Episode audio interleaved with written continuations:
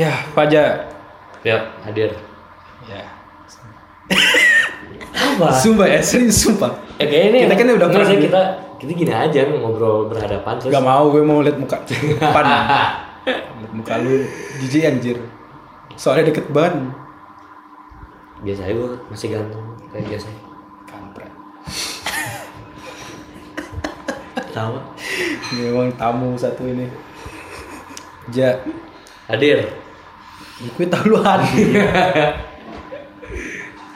Dalam Iya, kayak orang Jawa ya. Ya, dal- da- bukan dalam, tapi dalam. dalam bukan iya, dalam. Lu bilang dalam. Dalam. Dalam.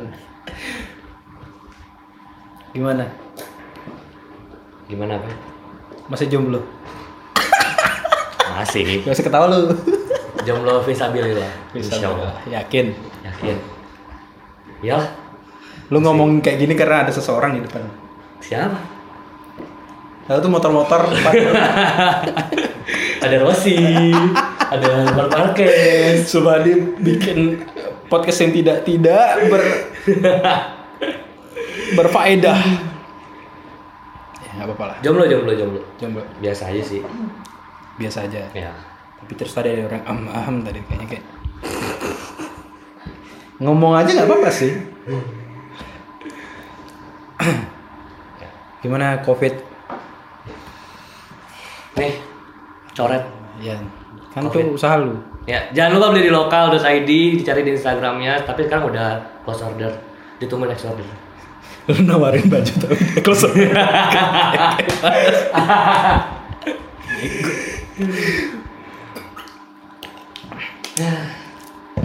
ya gitu-gitu ya kita udah pertama kali kan kita bikin ya kayak podcast podcast gitu ya Ya. sebenarnya kan kalau misalnya secara harfiah podcast itu kan ngobrol gitu kan kayak kayak ya kayak interview cuman bukan interview gitu mendalami dan segala macamnya kan Emang iya? terus iya kayak gitu Definisi podcast. iya coba cek aja terus punya alat-alat yang bagus sebenarnya sebaiknya ya kan? Kondensor kayak gitu. Ini kondensor kamera like nih. Modal kamera. Ngerekam pakai HP ya ampun ya ampun. Tapi kamera gue bagus loh. ya mahal gue tahu. Ciri sombong. Ya ya ya ya. Ja Gimana, covid gimana? covid. Zaman covid nih gimana? Enak nggak Sebenarnya enak-enak enggak sih. Banyak banyak perspektif yang harus dilihat sih. Tergantung mau nanya dari segi apanya. hmm. Enak. Kalau misalkan dari pelajaran tentu enak, ya kan? pelajaran tuh maksudnya kuliah Ya kuliah dari kuliah. Maksudnya kuliah juga mungkin ada dibagi-bagi ya. Enaknya dalam bag- bagian apa dulu gitu kan? hmm, hmm. Kalau bagian kayak uas, ngerjain tugas gitu-gitu, Hmm. kayaknya kita diuntungkan gitu kan dengan kondisi ini. Cuman kalau misalkan dalam hal belajar mengajarnya, Hmm. diajar dosennya beda sih nggak enak. kenapa nggak enak? Karena maksudnya pelajaran di teknik aja kalau langsung masih susah, apalagi online Iya, gitu. juga sih Susah nangkepnya juga. iya udah bego tambah bego Jadi tergantung sih enak atau enggak. Enaknya banyak lebih banyak waktu di rumah sama keluarga kan. hmm. Kebetulan pulang pulang pulang ke sini juga, jadi ketemu keluarga lebih lama. Sedangkan kalau misalkan langsung ya paling waktu ketemu keluarga kan jadi bentar terus lebih banyak kegiatan di luar ruangan, yang bikin capek. Kalau sekarang jadi banyak mager-magerannya itu negatifnya berarti. iya sih lebih banyak mager tugas lebih banyak sih Jatuhnya iya. Karena dosen-dosen di aku mikirnya eh, karena banyak waktu luang itu, jadi dikasih tugasnya lebih banyak dan lebih susah gitu. Tapi semua dosen tuh berpikiran gitu gitu, jadinya sama aja kayak waktu kuliah biasa tugas-tugasnya. tapi jadi lebih repot ya sih kalau misalnya Repot, repot banget. ya kan ya soalnya kan online ya Hmm.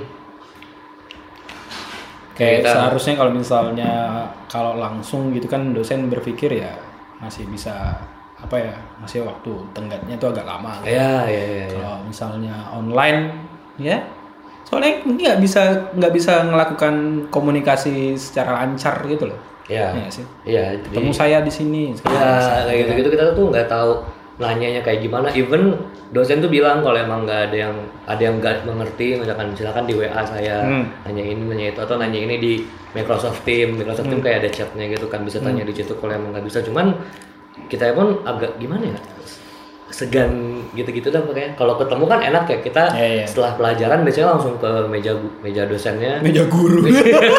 hampir hampir terpeleset biasanya langsung nanya ke meja dosennya nanya apa ini kayak gimana? Gini gini gini gini. Kalau sekarang ada faktor malesnya juga kadang untuk ngechat dosen takutnya salah kata.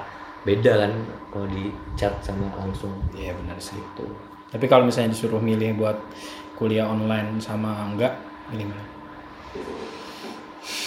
Hmm Ya kan? Ada- Tadi kan ada untung sama iya sih untungnya soalnya berat kan. sih berat sih untuk kondisi sekarang aku lebih bersyukur kuliah online sebenarnya Hmm, hmm. untuk kondisi sekarang daripada eh, kuliah offline untuk kondisi sekarang ya tapi overall aku lebih milih kuliah offline Offline. ya Lebih enak gak sih sebenarnya kalau offline bisa ketemu teman?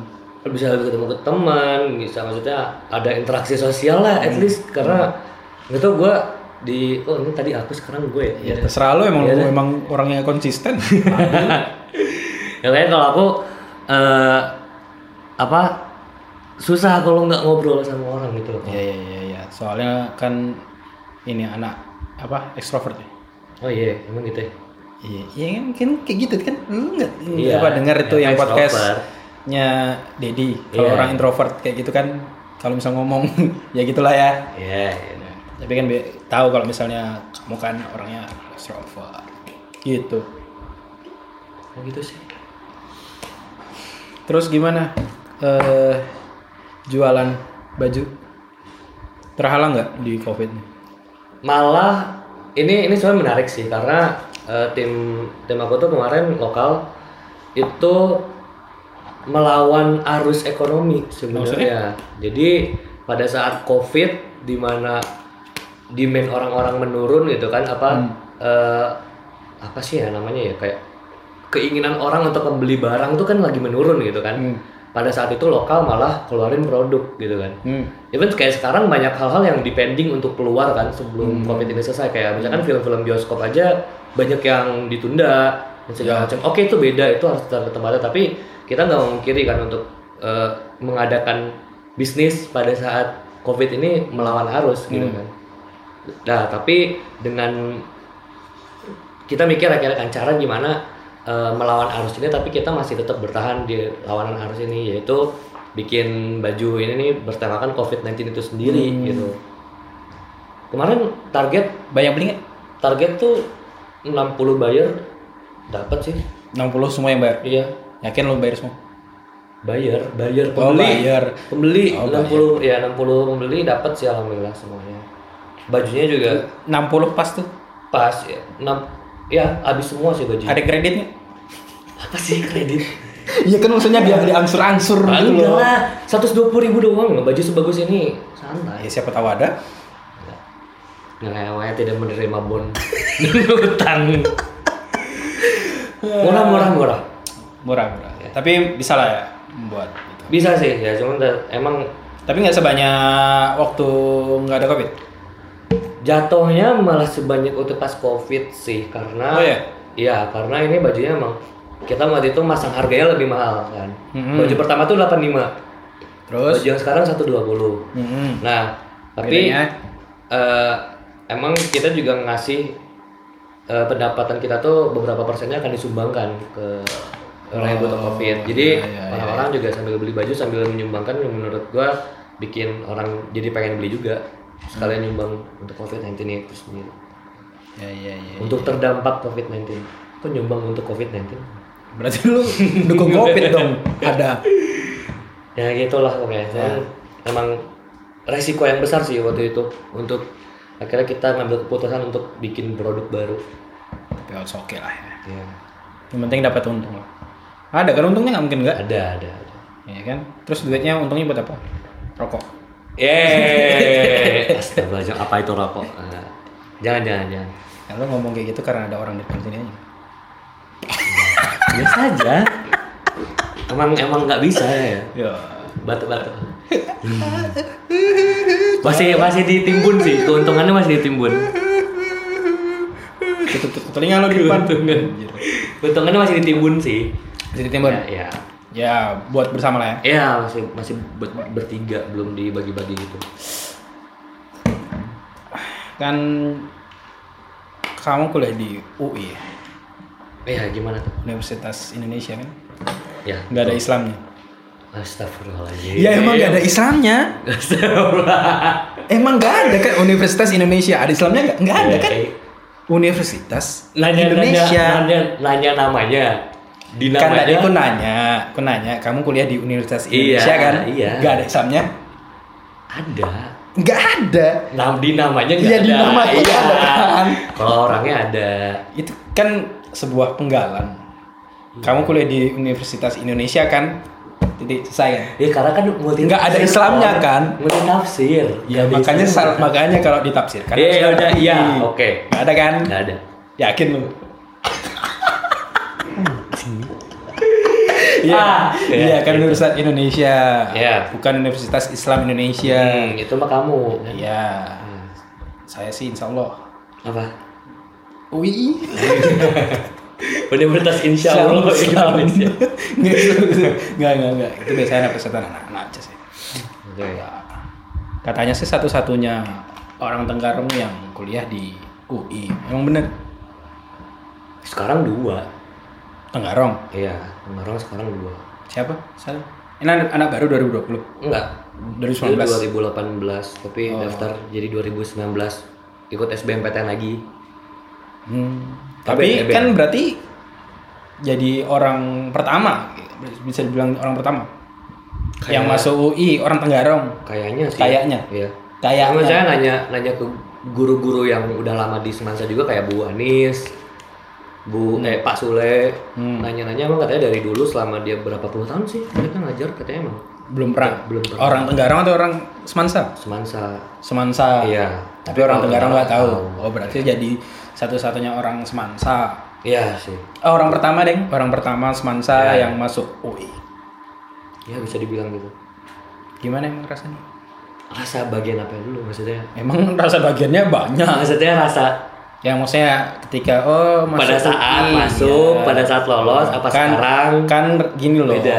Kan kamu nih orang pertama nih Ya. katanya Oh, anak Semansa. rasanya jadi orang pertama. Iya, gimana? sebenarnya senang tuh ya, ya pasti pasti senang Senang atau sombong? senang Yakin. Iya, Kalau sombong mah eh gue UI gue UI. gitu, gitu kan. gue UB, gue UB, gue UB. Ada anak UB di sini.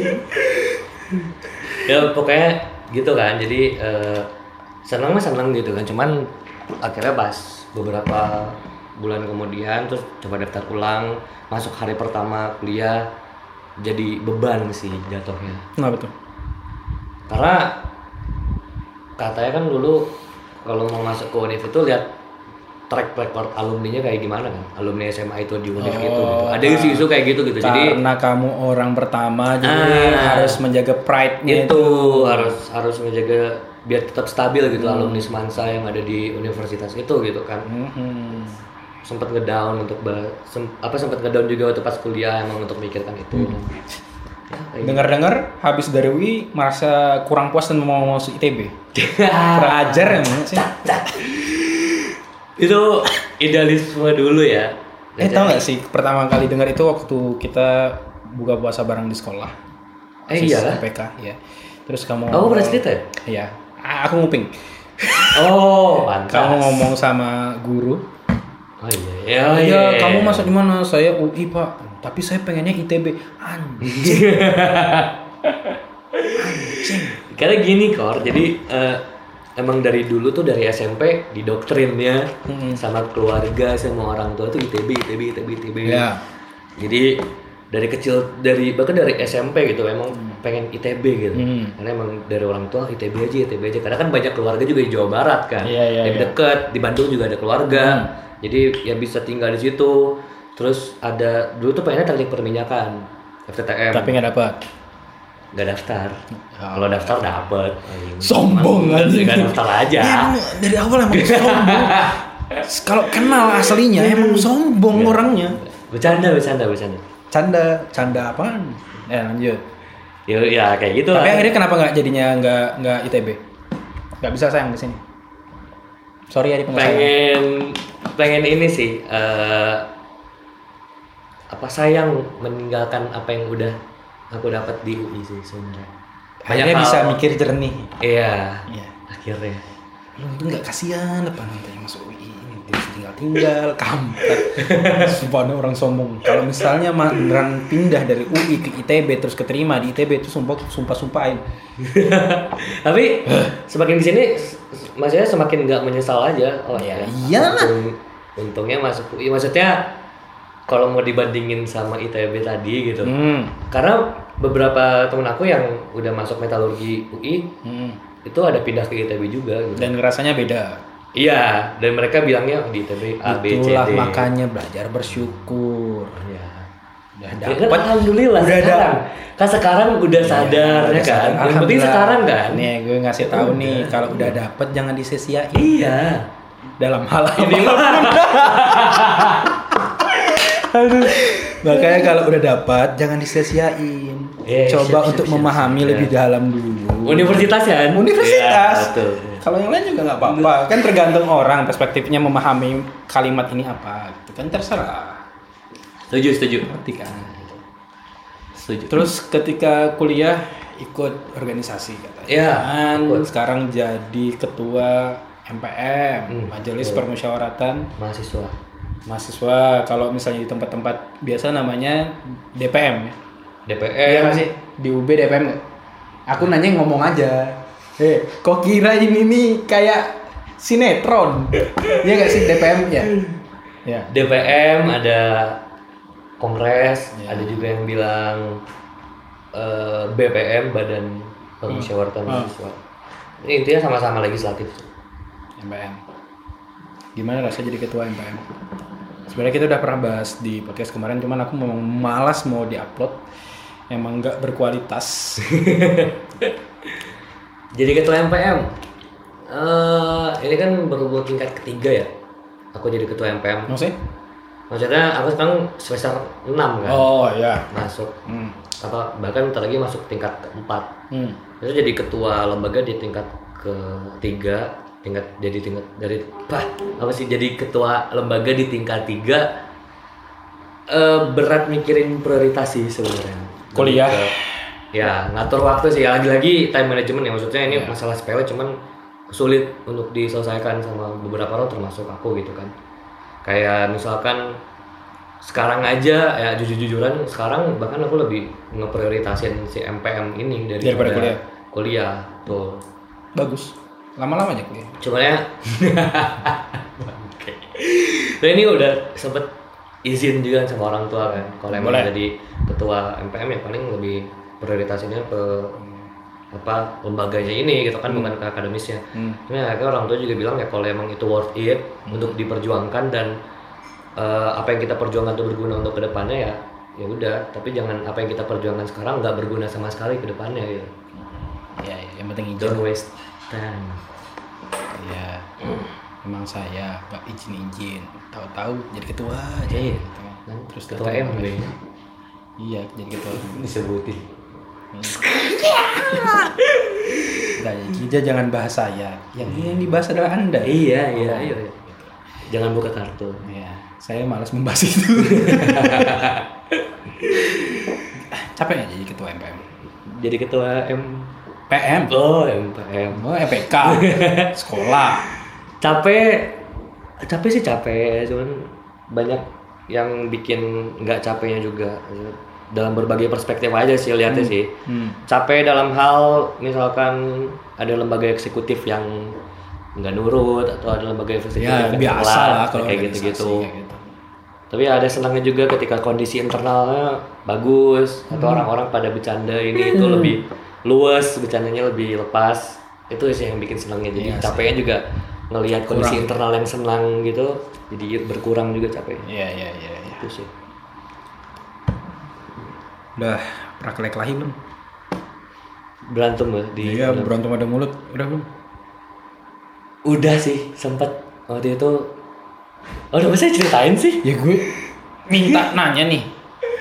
Kalau lu mau cerita-cerita Oh, kagak iya. kagak. Ya pokoknya ada lah, pokoknya ini baru terpilih banget. Tapi waktu itu aku belum jadi ketua. Hmm. Ya, maksudnya aku udah terpilih jadi anggota MPM. Hmm. Kan biasanya kan di DPR gitu kan, caleg dulu jadi terpilih anggota DPR, baru mereka rapat paripurna menentukan ketua DPR kan. Hmm. Nah itu lagi menuju proses ke situ, gitu. menuju ke proses pemilihan ketua MPM. Ya pokoknya di situ ada yang cekcok lah, dua orang sih yang cekcoknya. Hmm. Soalnya bukan aku yang ributnya, tapi dua orang itu yang ribut. Nah, aku aku gebrak meja gitu kan. Maksudnya ini mau sampai kapan? Jadi ini lu belum kepilih udah berantem. Iya. Eh enggak, belum kepilih ketua, tapi udah kepilih jadi anggota MPM. Gebrak meja, terus ya maksudnya ini mau sampai kapan bahas nggak penting kayak gini gitu. Udah debatnya nggak penting gitu kan. Terus eh, dari situ tuh aku malah dibilangin sama pimpinan rapat pada saat itu pimpinan sementara ya namanya berarti karena ketua belum terpilih kan. Hmm. Dibilangin sama pimpinan rapat sementaranya jangan memotong pembicaraan dengan cara seperti itu. Maksudnya aku protes balik dong. Hmm. Kalau emang lu nggak bisa memberhentikan itu siapa lagi? Di sini harusnya lu yang memberhentikan eh, ocehan-ocehan gak penting ini gitu. Sudah Jadi ya, sosok ya langsung jadi ini. Sok mengeluarkan aura ketua. ya kan maksudnya Iya iya iya iya. itu nggak, kondisinya tuh itu udah jam jam satu Oh. pagi. Jam satu pagi dong lanjut. Biasanya pikiran udah ke mana-mana untuk Iya, beberapa iya. orang kan. Iya, Misalnya, iya, oke iya. lah kalau Korea kan hebat, jam satu pagi masih fresh gitu kan. Mana ada jam satu? Karena rokok. Karena anda tidak ada rokok. Saya aku, aku memang nggak bisa ngerokok. Bukan, kalau nggak ada kopi aja. Ya, ya kan kondisinya waktu itu udah ngelantur semua lah orang-orang gitu, udah emosi pengen pulang mungkin. Hmm. Terus Itu sih. Ya, selama ini itu aja sih untuk berantem gitu nggak nggak sampai bijaguran atau Hmm. ya udah cekcok mulut aja sih sama eksekutif pernah juga. tapi kalau misalnya mukul nggak pernah. enggak lah, jangan Berarti ya, aku jangan, jangan. Kalau aku pernah. Dipukul kah? Memukul? Oh, mukul tapi cuman nggak nggak mau mengenakan mukanya jadi memukul yang lain. Apanya? Tembok. eh enggak sih, kalau kemarin tuh lemari. Jangan lah, jangan, jangan, jangan galak-galak lah. Senior lah gitu.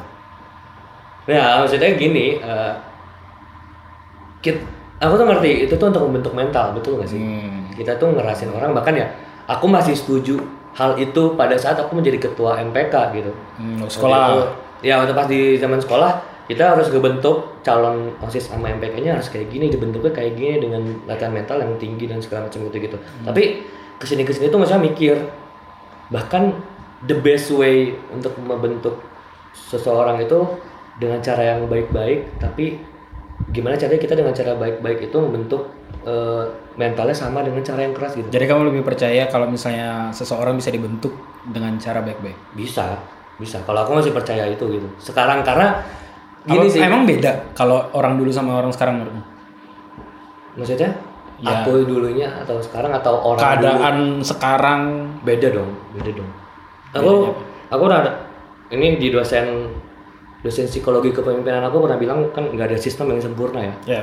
nggak pernah ada sistem yang sempurna gitu. Semua sistem tuh pasti ada yang harus dievaluasi ada yang harus dilihat apa sih ini salahnya dari semua sistem itu gitu kan. Nggak ada sistem yang sempurna gitu kan. Nah di situ eh, tergantung perspektif bukan perspektif ya, faktor apa yang dilihat sebenarnya untuk membentuk gitu kan. Contohnya kalau misalkan membentuk orang ya orang-orang beda ya nggak sih tiap tahun karakter orang-orang itu gitu kan Ya, Maksudnya, ya, aku percaya itu. menurutku dengan pembentukan karakter yang dengan cara yang lama kepada orang-orang sekarang udah nggak bagus, udah nggak efektif gitu. Makanya sekarang aku di MPM nggak jadi ketua yang judes nggak jadi ketua yang galak gitu ya, ketua yang biasa aja. Bahkan eh, anggota-anggota aku juga kayak bercanda ke aku tuh biasa aja gitu ngomongin ah anjing lu Tapi apa kalau segala misal- macam ke aku biasa aja gitu. Tapi kalau misalnya dia kayak apa ya anaknya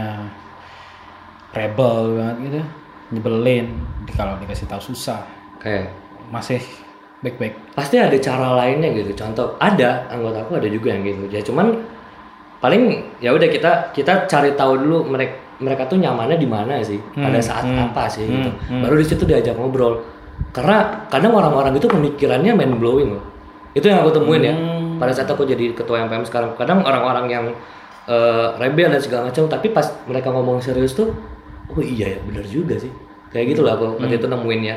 Ya udah paling kayak diajak main gaple lah baru sambil ngobrol atau sambil ngerokok lah sambil ngobrol kayak gitu-gitu. Jadi ya Ada yang geleng-geleng. ya kayak gitu aja gitu caranya cari yang menurut mereka nyamannya kayak gimana.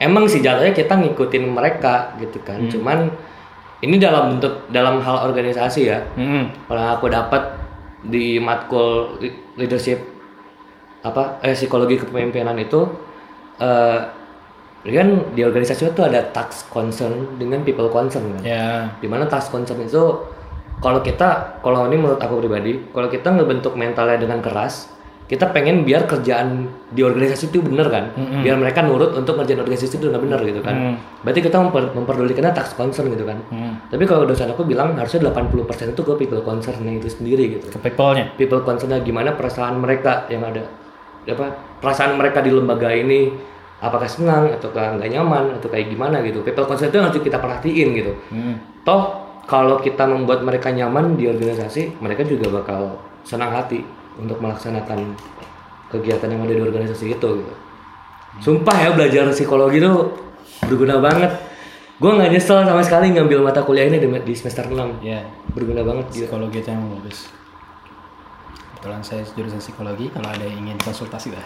nah silakan di sini enggak, enggak. Saya bukan orang psikologi tulen sebenarnya. Jadi gitu. Ya gitu sih. Tergantung orang yang mau kita bentuk seperti apa pada intinya itu. Jadi setiap orang berbeda-beda mencara apa cara treatment. iya. Walaupun itu beda-beda semua, kamu akan coba satu-satu. ah aku nggak bilang eh, cara aku ini bakal berhasil gitu kan dengan cara seperti ini gitu. Dan ya, masih ada anggota aku juga yang belum reach gitu loh. Apa dengan cara yang aku sekarang gitu. Tapi apa yang Korean omongin tadi ya aku coba satu-satu. Coba untuk deket gitu karena kalau misalkan kita pakai cara keras nih emang enak ya ngobrol langsung kayak gini. Maksudnya misalkan nih aku eh, ngebimbing eh enggak lah Korean ngebimbing aku nih.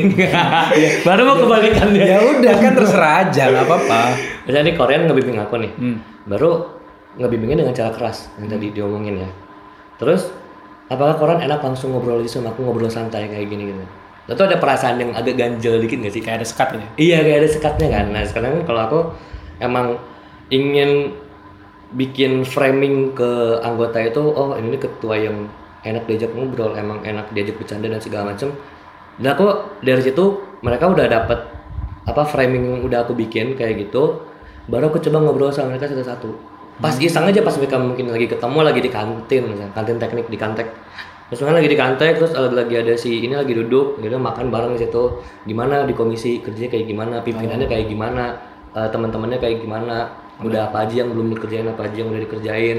Sekedar seperti itu tuh eh, ternyata mereka jadi cerita balik lagi gitu ah, Kalau ada apa-apa tuh cerita lagi, cerita lagi gitu loh. Jadi ya senang aja. Percaya udah udah menemukan ternyata begini tuh lebih baik daripada harus lebih keras gitu. Ya mungkin beda-beda ya orang-orang melihatnya gimana. Cuman ya kalau yang aku pengalamanku karena udah dua hal itu udah aku coba gitu kan. Pada saat di MPK dengan cara yang keras, pada saat yang di MPM sekarang dengan cara yang lebih halus. Menurutku yang di MPM ini yang jauh lebih baik, jauh lebih better gitu dibandingkan yang dulu. Kalau dulu kan sering kita denger ya, kayak marah-marah, Ya, ya kan, kayak dibentak-bentak dan mereka menurut mereka itu biasa aja, ya, ya kan. Kalau sekarang digituin tuh susah. ya betul betul. betul. Berarti kamu percaya bahwa setiap zaman, setiap tahun ke depannya itu eh, setiap orang itu mengalami perubahan cara pandang. Iya betul betul. Tergantung Apakah ini lebih manja? lebih manja nggak ya sebenarnya aku nggak tahu sih apakah lebih manja itu apakah harus kita suapin terus apakah harus kita bantuin terus? Karena aku nggak aku nggak kayak gitu gitu. Aku nggak baik cara baik tuh belum tentu untuk orang yang harus oh ini manja nih udah harus kita baikin. Saya nggak nggak kayak gitu. Jadi eh at least kita apa ya bahasanya kalau ya? Apa? saya nggak nggak manja juga sih. Bukan untuk orang yang manja tapi orang-orang mikir ah apaan sih kayak gini gitu Hmm, bahkan hmm. kayak kenapa sih gue harus kita nggak tahu masalah mereka di rumah itu Oh. itu sebenarnya latar belakang kenapa aku akhirnya pakai cara yang baik-baik aja gitu kita nggak tahu permasalahan mereka di rumah kayak apakah takutnya mereka mikir udah di rumah dimarah-marahin di sini dimarah-marahin juga kan malah nggak enak nggak sih ceritanya gitu Ya, ya, ya. kita secara nggak nggak langsung berdosa tanpa kita ketahui gitu Hmm. masalah di rumah mereka belum terselesaikan di sini udah ada masalah lagi gitu kan dari sini. Makanya sebenarnya dalam hal manja atau enggak itu balik lagi apakah gimana cara kita nge-treatment mereka gitu kan? Apakah kita eh, dikit-dikit kita bantuin apakah kita dikit-dikit eh, ngambil tugasnya? Karena ada juga beberapa anggota aku yang skip beberapa anggota yang karena anggota MPM tuh satu orang megang satu kalau di eksekutif proker kali namanya kalau aku produk komisi produk komisi yang penting gitu. Hmm. satu orang ini nggak jalan satu prokom itu nggak jalan di mana prokom itu megang satu FT gitu. Hmm. pada saat mereka skip mereka skip di prokom ya aku bilang sama pimpinan komisinya yang pertama kamu coba kerjain dulu setengahnya oke jatuh itu dimanjain nggak sih? Iya, dikerjain setengah jatuhnya dimanjain nggak sih? Oke. Cuman ini bakalan jadi teringat lagi buat apa jadi pengingat untuk anggota yang skip itu gitu. Hmm. Kita cobain kerjain setengahnya baru kita hubungin si anggota prokomnya ini. Eh. Ini udah gua kerjain setengahnya bisa dilanjutin nggak? Hmm. di situ kalau kalau gua digituin ya ini ini kan teorinya maksudnya kalau gua yang dari posisi Ya. itu gua bakal malu gitu kan. Kan udah repot-repot pimpinan komisi gua ngerjain kayak gini gitu kan. Hmm. itu cara pertama. Cara kedua adalah kalau anggotanya skip kayak gitu diajakin ngerjain bareng-bareng dulu gitu. Hmm. ayo kita ngerjain bareng ini kita ngerjain ini bareng bikin pengonsepannya bareng gitu. Bukan manja sih tapi justru di situ kita dapat kedekatan sama anggotanya nggak sih? Kita bisa ngerjain sama-sama atau mungkin kamu dapat kedekatan. iya kayak gitu. Cuman emang kita harus ekstra lebih pengen apa ekstra kerjanya gitu kan. Ya kita harus ngebantuin ini kita harus ngebantuin itu. Manja tuh enggak gitu. Cuman kita nggak tahu aja masalah yang mereka hadapi di lain tempat tuh kayak gimana gitu? Karena kayaknya eh, ke apa namanya semakin ke sini tuh anak-anak atau orang ketika menghadapi masalah tuh dia akan mencoba untuk menyatukan atau menyamakan permasalahannya dia. Hmm. baik kehidupannya dia di rumah di kuliah terus di di apa namanya organisasi misalnya itu jadiin satu biasanya gitu. Iya iya. Makanya kan nggak bisa dikerasin segala macamnya. Iya. sih. Terus gimana? Jadi ketua MPM apakah ingin melanjutkan menjadi ketua MPM tingkat universitas?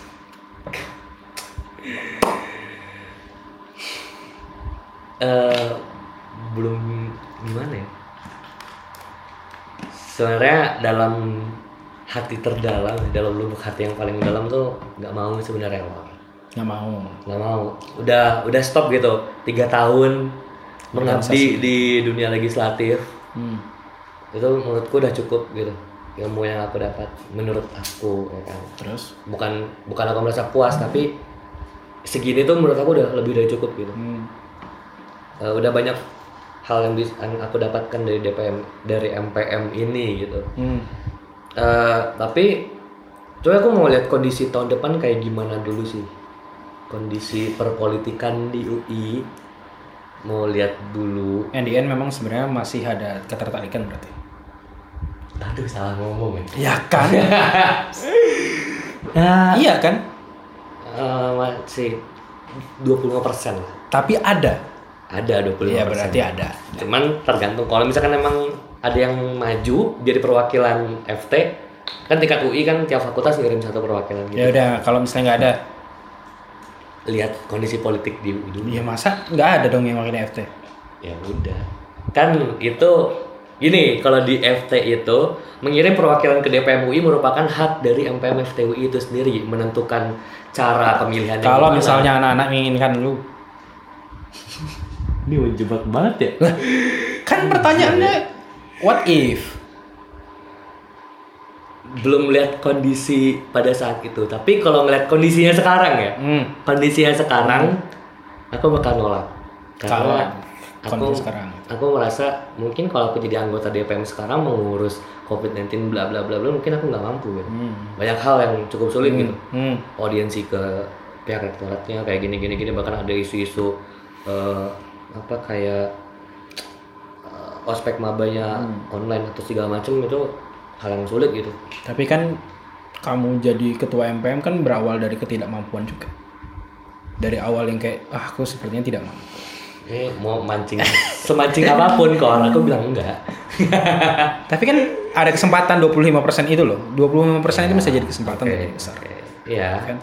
Ya, jadi jadi ketua MPM tuh dulu sebuah keinginan Hmm. dulu ya. Waktu aku belum jadi MPM lagi, Hmm. dulu tuh emang pengen jadi ketua MPM. Hmm. Tapi aku merasa oh udah ada kok yang bisa menggantikan aku gitu. loh. Hmm. Aku mikir ya udah jadi akhirnya aku nggak mau maju jadi MPM dulu. Hmm. Tapi ternyata ya beberapa orang ngehubungin aku lagi kan. Za kenapa nggak maju MPM? Kenapa nggak maju MPM? Kenapa belum ngambil berkas untuk pendaftaran MPM? Ya udah kayak menurut kalau misalkan orang-orang kayak gitu ya, berarti orang-orang masih membutuhkan gitu. Ya. Ya. So ya udah jadi aku ambil. Kalau misalkan DPM, kalau misalkan ada orang yang meminta kayak gitu, menurutku sebenarnya ada beberapa orang yang mungkin nggak bisa disebutin. Ada banyak orang yang lebih cocok lah kalau dibandingkan aku gitu. Banyak orang-orang potensial di FT tahun ini ya, Hmm. terus tahun ini karena aku berkecimpung di perpolitikan di FT tahun ini kan. Aku ngeliat banyak beberapa pimpinan lembaga atau mungkin BPH BPH dari lembaga-lembaga lain itu banyak orang-orang yang bagus atau mungkin dari MPM yang tahun sekarang itu banyak orang-orang yang lebih potensial. Kamu pulang? Ya udah pulang. Tapi Dadah. Enggak, nggak apa-apa santai aja. Kenapa? Dadah. Kebuka nggak pintu depan? Buka ya. Buka kan? Buka. Dadah. Hati. Thank you ya. Yuk. Pull aja.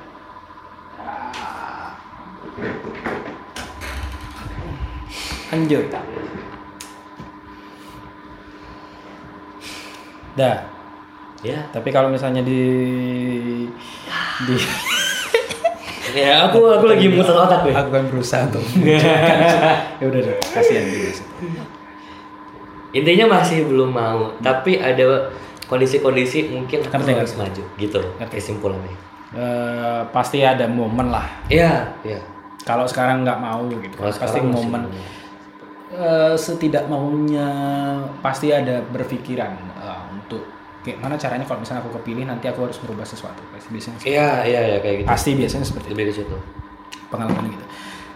Kamu kan bukan asli anak Kutai ya? Betul. Kan asli anak Betul. Kutai. Cuman tinggal tiga tahun di sini. Cuma eh, apa namanya SMA ya? SMA ya dari kelas Aslinya orang Jawa Barat. Aslinya Sunda di Purwakarta. Purwakarta. Dengar cerita juga kamu ditawarin jadi ketua apa ya Ikatan Mahasiswa Purwakarta, cuman kamu nolak lebih ke Kalimantan Timur. Ya, gitu lah. Kenapa? Bukan gimana ya maksudnya? Ya nggak secara gamblang diminta jadi ketua sih. Cuma ada di-approach tawaran. aja ya. Ya, cuman kenapa kamu nolak? Kemarin tuh aku lihatnya mungkin paguyuban Purwakarta udah cukup bagus gitu Hmm. dibandingkan dengan paguyuban Kaltim yang sekarang. Hmm. Karena itu tuh aku Di Depok ya, maksudnya di daerah iya, UI. di daerah UI ya paguyuban di Kaltim itu bahkan pas aku daftar ulang Hmm. daftar ulang di UI itu kan setelah daftar ulang tuh disambut gitu sama mahasiswanya kayak eh ini dari ada pa- paguyubannya enggak dari daerah mana ditanya-tanyain gitu kalau ada oh dari daerah Jawa Timur dari Surabaya nih ke paguyuban Surabaya. Disambut sama orang-orang Surabaya yang kuliah di UI aku datang ke situ nggak ada sama sekali yang nyambut. Kalimantan Aku Timur. aku dari Kaltim ya. Aku bilang aku dari Kaltim terus nggak ada. Paguyuban Kaltimnya tuh nggak ada gitu. Hmm. jadi di situ tuh aku mikir gila ya kesian juga sih nanti kalau ada mahasiswa Kaltim yang datang lagi ke sini terus gak disambut gitu. Akhirnya berangkat dari keresahan itu eh aku coba ngebangun paguyuban Kaltim jadi lebih aktif lagi. Waktu itu cuma dua orang. Aku sama ada anak namanya Andi, anak FKG 16 Hmm. dia maksudnya dia punya cita-cita yang sama juga cuman pada saat dia udah mu- dia kan 2016 berarti setahun lebih tua ya. Ya, ya. Pada saat dia masuk situ belum ada orang yang punya satu pemikiran untuk membangun Tapi sebenarnya paguyuban itu ada. Sudah paguyuban itu ada. Cuman tidak Ada, ada di grup itu bahkan ter- ada terkelola dengan baik. Iya, di grup itu bahkan ada 117 orang, Bay. Di grup itu. Cuman permasalahannya adalah Orang-orangnya nggak tertarik untuk mengurus ini karena gini ya. Di beberapa di beberapa paguyuban tuh merasa kalau kalau gue nggak ikut ke paguyuban itu ada suatu hal yang hilang. hmm, Ada suatu privilege yang nggak akan gue dapet hmm, gitu loh. Kayak misalkan mungkin kalau misalkan aku dapat kalau misalkan aku ikut ke paguyuban ini aku bisa eh, bertemu orang penting ini jadi relasi aku ke perusahaan ini lebih kencang dan sebagainya. Itu yang nggak ada di paguyuban Kaltim gitu. Ini sebenarnya aku baru sadar setahun yang lalu. Berarti dua tahun setelah aku masuk kuliah. Karena eh, ini hal yang telat yang aku sadarin. Kenapa? Karena di situ aku udah jadi anggota MPM hmm, yang di mana aku udah nggak boleh ngurus paguyuban lagi. Hmm, ketika aku memang kepikiran pas pada saat aku mengurus paguyuban aku mungkin bakal lebih banyak eh, kerjasama sama beberapa perusahaan di Kalimantan Timur sih. Karena kan ya you know lah perusahaan di Kalimantan Timur kayak gimana gitu kan. Hmm. batu bara tambang dan segala macam itu untuk pendanaan UI Kaltimran sama paguyuban itu bakal jalan lancar gitu. Nah itu kalau misalkan kita bisa narik itu orang-orang pasti bakal tertarik dong untuk ke paguyuban Kaltim. Harapannya. Harapannya. harapannya bakal tertarik karena udah ada kerjasama sama ini kerjasama sama ini ada program ini ada program itu. Hmm, berarti ya, itu itu aja sih yang kurang dan sampai sekarang saya cita-cita aku nggak kesampaian gitu. Tapi at least penyambutan maba maba Kaltim tuh alhamdulillah kesampaian nyambut maba Kaltim. Terus UI Goes to Kaltim kemarin tuh Kesampaian. ya kesampaian. Itu pertama itu di zamanku Dan pertanyaannya adalah kenapa kamu malah memilih sebagai apa memilih Kalimantan Timur? Padahal kamu sebenarnya asli orang Sunda. Apakah ada sesuatu keterikatan untuk di Kalimantan Timur? Kita bicaranya kamu bukan Ya. orang orang asli sini. iya iya iya, benar benar benar. Ya, emang emang pada, pada kenyataannya gitu kan Iya kan? eh karena Kalimantan Timur adalah pilihan yang tepat yang aku pilih pada saat itu. Hmm. Di mana waktu itu aku eh pokoknya aku milih disuruh milih mau mau sekolah tetap di Purwakarta atau mau ke Bogor atau mau ke Kalimantan Timur. Hmm. Akhirnya ya melalui pemikiran yang panjang akhirnya aku memilih Kalimantan Timur gitu. Dan ternyata itu ya tiga tahun tiga tahun itu merupakan menurut aku tahun keemasan aku selama aku hidup. Hmm. Ya, sebenarnya agak Dan itu alay. di Kalimantan Timur Iya, sebenarnya agak alay ya sebutannya. Cuman emang itu pada kenyataannya tuh kayak gitu gitu. Banyak hal yang mungkin aku nggak bisa dapetin ketika aku nggak ke Kalimantan Timur gitu. Makanya aku cukup bersyukur untuk bisa memilih kuliah eh SMA di sini, memilih sekolah di sini pun cuma tiga tahun. Makanya ketika orang-orang nanya ke aku asalnya dari mana, aku bisa jawab orang Kalimantan Timur. Aku bisa jawab orang Kalimantan Dan kamu bangga. bangga. Aku cukup bangga menjadi orang Kalimantan Timur Wow. itu sih Eh, alasannya ya kenapa waktu itu pengen Kalimantan Timur karena banyak hal yang mungkin nggak bisa aku dapetin di selain di Kalimantan Timur sebagai rasa terima, Terima kasih. kasih. dari aku untuk Kalimantan Timur kayak gitu sih Gila sih keren. Maksudnya mungkin banyak orang yang yang yang merasa seperti itu juga gitu loh. hmm. Yang ngerasa bahwa di luar sana mungkin dia bukan orang asli Kalimantan, dia bukan Iya. orang asli suku sini, cuman dia merasa nyaman tinggal di sini. Mungkin banyak, tapi aku baru dengar secara langsung gitu loh dengan maksudnya ada orang kok yang yang ternyata memang bangga dengan daerahnya. Daerah sini dengan sebenarnya juga kita juga daerah yang yang kaya cuman juga masih banyak kekurangan. Iya benar-benar setuju setuju.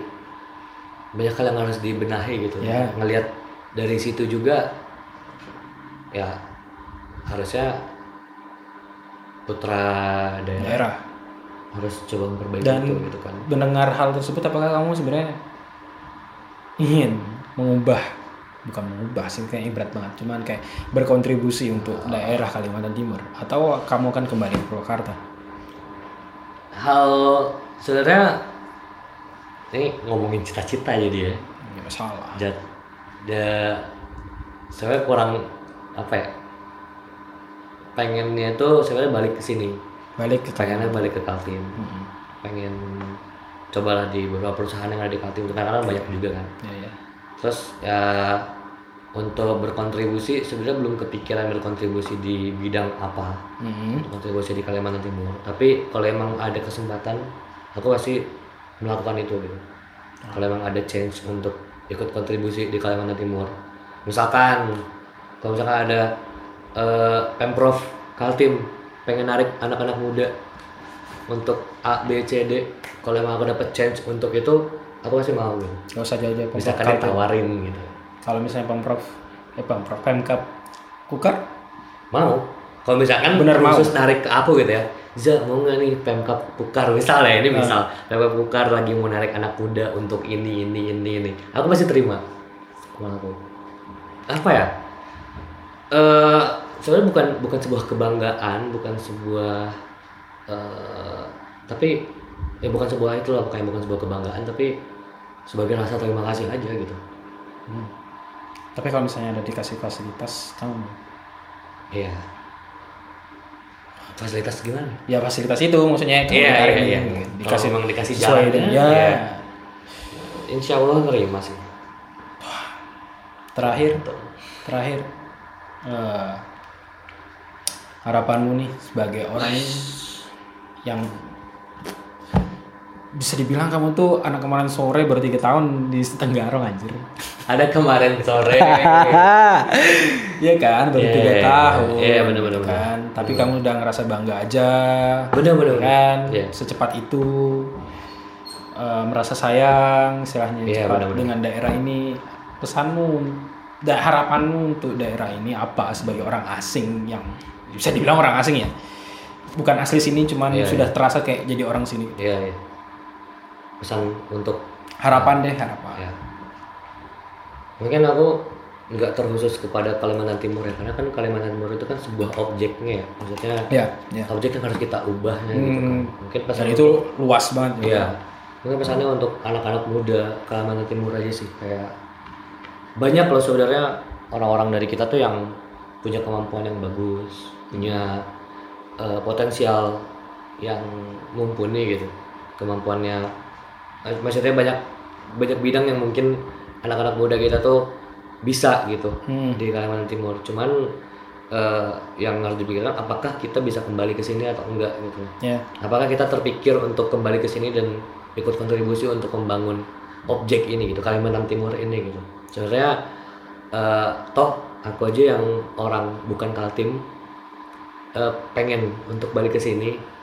Eh, mungkin kalau mereka orang asli Kaltim, darah Kaltim, putra daerah Kaltim ya pasti itu hal yang mudah gitu loh untuk kembali ke sini karena ini adalah kampung halamannya ada keterikatannya ada lebih kuat ya. keterikatan iya keterikatannya gitu terusnya itu aja sih kayak eh, untungnya banyak kok sebenarnya eh, yang udah sadar akan hal itu kok ya banyak banget akan yang balik Terutama lagi anak muda. iya. Kayak misalkan contoh eh, kalau di aku ada perkumpulannya kan IMKA Raja. Hmm. apa Ikatan Mahasiswa Kota Raja. Hmm. itu Ikatan Mahasiswa Kota Negara. Hmm. yang yang bikin kebetulan teman aku juga. Itu dia waktu itu sempat ngumpul dan sempat kayak nanya-nanyain kalau lu bidangnya ini balik ke sini ngebangun ini. Kalau lu bidangnya agroteknologi balik ke sini bantuin petani yang ada di Kalimantan Timur. Bantu eh, nelayan-nelayan di Kalimantan Timur ikan yang bagus apa mungkin? Atau misalkan untuk jurusan perikanan bikin keramba yang bagus kayak gimana? Ikan yang bisa kita tanamnya kayak gimana? Dan, dan sebagainya gitu. Udah ada pemikiran seperti itu menurut gue udah bagus gitu. Mungkin lebih diniatkan lagi dan eh, kita sebenarnya bisa bersaing dengan orang-orang lain yang berada di daerah lain. Karena potensial sumber daya manusia dan sumber daya alam kita seimbang sebenarnya. Sebenarnya. Belum tentu loh kayak sumber daya manusia Jakarta oke tapi sumber daya alamnya? Ya. Ya padahal kita sebenarnya kita lebih seimbang daripada itu. Iya kita tuh balance gitu cuman ada sesuatu kayaknya masih kurang nah itu yang menghubungkan faktor itu. X yang ya seharusnya kita bisa lebih daripada yang lain betul, betul. dikelola dengan baik gitu ya. itu sih Oke, itu aja. Wah, thank you 52 menit. Kita berbicara. Eh, Nah, ya, kayaknya rasanya beda ya kalau misalnya bikin podcast secara langsung sama podcast online. Serius nih, beda Oh, iya? rasanya. Benar, beda, benar beda.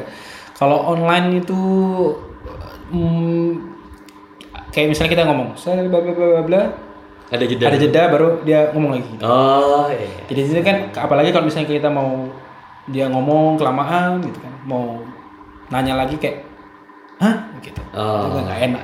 Kalau misalnya secara langsung tuh ada feel, ada sentuhan kayak gini segala macamnya lebih, Iya. gitu, feelnya tuh lebih nyaman. Kayaknya nanti memang harus dibuat podcast secara langsung aja. Kali. Tapi masalahnya ini masih covid, saya masih bingung kayak. Coba nggak bikin bikin studio lah, bunyi si Dajua studio. Oh, oh, oh, oh, tolong biayai uangnya tidak ada. Saya masih pengangguran. Thank you Fajar. Terima kasih. Bye. Bye.